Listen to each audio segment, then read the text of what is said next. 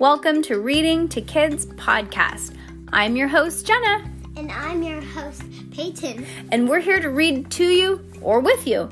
We know that sometimes moms and dads don't always have the time or the motivation to read to their kids each night, and we know how important it is. So, on those nights that you're not in the mood, we're going to do it for you. Can't wait to read with you. Good job, Peyton. High five.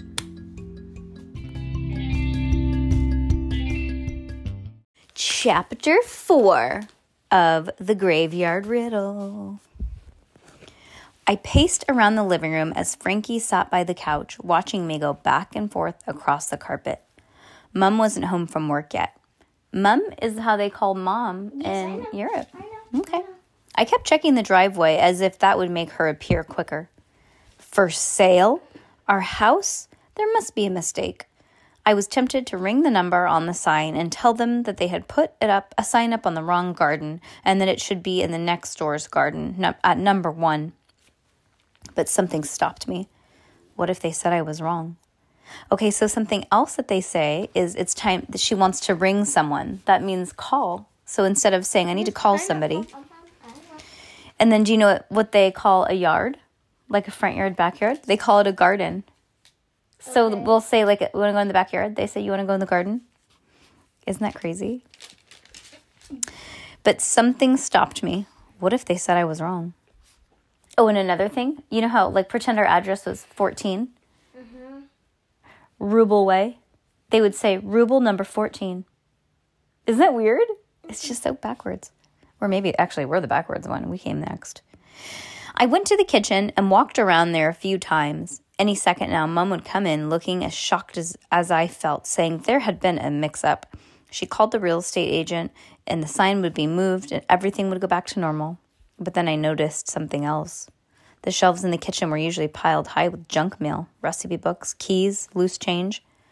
Now the shelves were clear, and our stuff had been replaced with three glass jars filled with dried pasta. I felt my stomach slowly twist into a tight knot as the reality of was going to, to be going on began to dawn on me. Mum hadn't been decluttering the house to look nice for us. She had been tidying up so that the house was ready to sell. Frankie trotted into the kitchen. Oh, Frankie, what's happening? I said. I picked him up and gave him a squeeze. A car pulled in the driveway. I waited, and then I heard Mum fumbling her keys, and the front door flew open. Melody, Melody? It's not as bad as it looks, I promise, she called out. She came into the kitchen, and I put Frankie down on the floor, and he trotted over to her. I'm so sorry, Melody. I didn't realize the real estate agent was going to put the sign up today, she said. I felt the air rush out of my lungs. It wasn't a mistake. She took a step towards me, and I stepped back. I wanted to tell you first, she said. It all happened a bit faster than I was expecting. What about Team MC, Mum? What about us always being in everything together? I said, I don't want to move. Mum's fa- face fell. Let me explain. We can't afford to stay here anymore. It's just too expensive. But we can find somewhere else, somewhere really special. What are you talking about? I said, This is our home.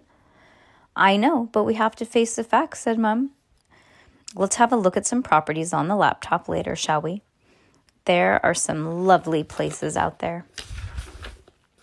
Oh, so you've already been looking, have you? Without me, I said. How could you have lied to me, Mum? How could you have not told me? Especially after what Dad did. You're you're just as bad as him. Mum looked like I had been like she'd been slapped. After all, I knew what I said would hurt her. Dad was the biggest liar we have, had ever known. She took her jacket off and put it back on the back of the kitchen chair. I didn't lie to you, Melody. I was just waiting for the right moment to tell you. But it's the truth. We've got to find somewhere cheaper to live. No, I said, you can't do this, Mum. You can't force me to move. I I thought of something. You've got to get in touch with Dad. If he knew we were struggling to afford to live here, then he'd help. Mum stared at the floor. We didn't need we don't need him, Melody, she said. He made his choice. I recognized the steely determination in her voice. That's how she sounded in the weeks after Dad left. There was no changing her mind when she was like that. She looked back up at me. You've got to be grown up about this, Melody, she said. The real estate agent called me when I was driving home, and we've got our first viewing coming this evening. This evening? I yelled. Yes, said Mom. She looked really tired. I'm going to get changed. She headed upstairs, and I stood there for a moment, trying not to cry. Come on, Frankie, I said, let's go for a walk. I put on my shoes and I clipped Frankie's leash onto his collar. As I closed the door, I saw the for sale sign again. The realization that it wasn't a mistake smacked me right in the chest. Mom had denied it, but she clearly lied to me. So much for Team MC. We aren't a team in the slightest. I hurried down the alleyway into the graveyard as I walked so fast that Frankie was struggling to keep up. So I picked him up and I tucked him under my arm and I went past the old horse chestnut tree and then the water tap and headed to the overgrown area where the crumbling wall is. I slowed down as I strum- stumbled through the weeds. A, the stinging a stinging nettle brushed against my knee and that was when tears began to fall. I climbed over the pile of bricks and stopped. The plague house stood still and silent in front of me. Now that I knew what it was, it looked spookier than ever. I wiped my cheeks with the back of my hand and walked up the door. Walked up to the door. I reread the sign across the door frame and shivered. Lord have mercy on us. I checked for I checked for a painted cross on the door, but there wasn't anything here. The door had probably been changed many times since the days of the plague and it was still all it was still all open, and I squeezed right through the small gap in the first room. My eyes adjusted to the dim light and I put Frankie down. I listened for a creaking noise coming from upstairs, but all I could hear was the buzz of a bee going past the window and a caw of a distant crow. I took a few deep breaths and wiped the rest of my tears away. I looked around the room, and there was a big crack running down one of the walls. It was so deep that I could fit the tips of my fingers in the gap. Oh, that's creepy. A house that has literal cracks in the wall. That's creepy, huh? Yeah. I walked through the back room. It was a bit longer, it was a bit lighter today with a yellow sunbeam stretched across the room through the low window. Tiny specks of dust dance in the shaft of light. I love that. Have you ever seen that when light comes through a room and you can see like little pieces of dust? Looks like kind of like little tiny fairies, huh? It's really cool. Tiny specks of dust danced in the shaft of light. I looked around me, imagining the poor plague victims, all huddled together. I was glad that Frankie was with me. I let go of his leash and he wandered around the room. He went to the corner and I could hear him sniffing and sniffing. He'd found something. What is it, Frankie? I said. I went over and saw a crumpled blanket. I hadn't noticed it yesterday, but the corners of the room were so dark I wouldn't have been e- it would be easy to miss. I looked for the pebble on the windowsill. It was gone.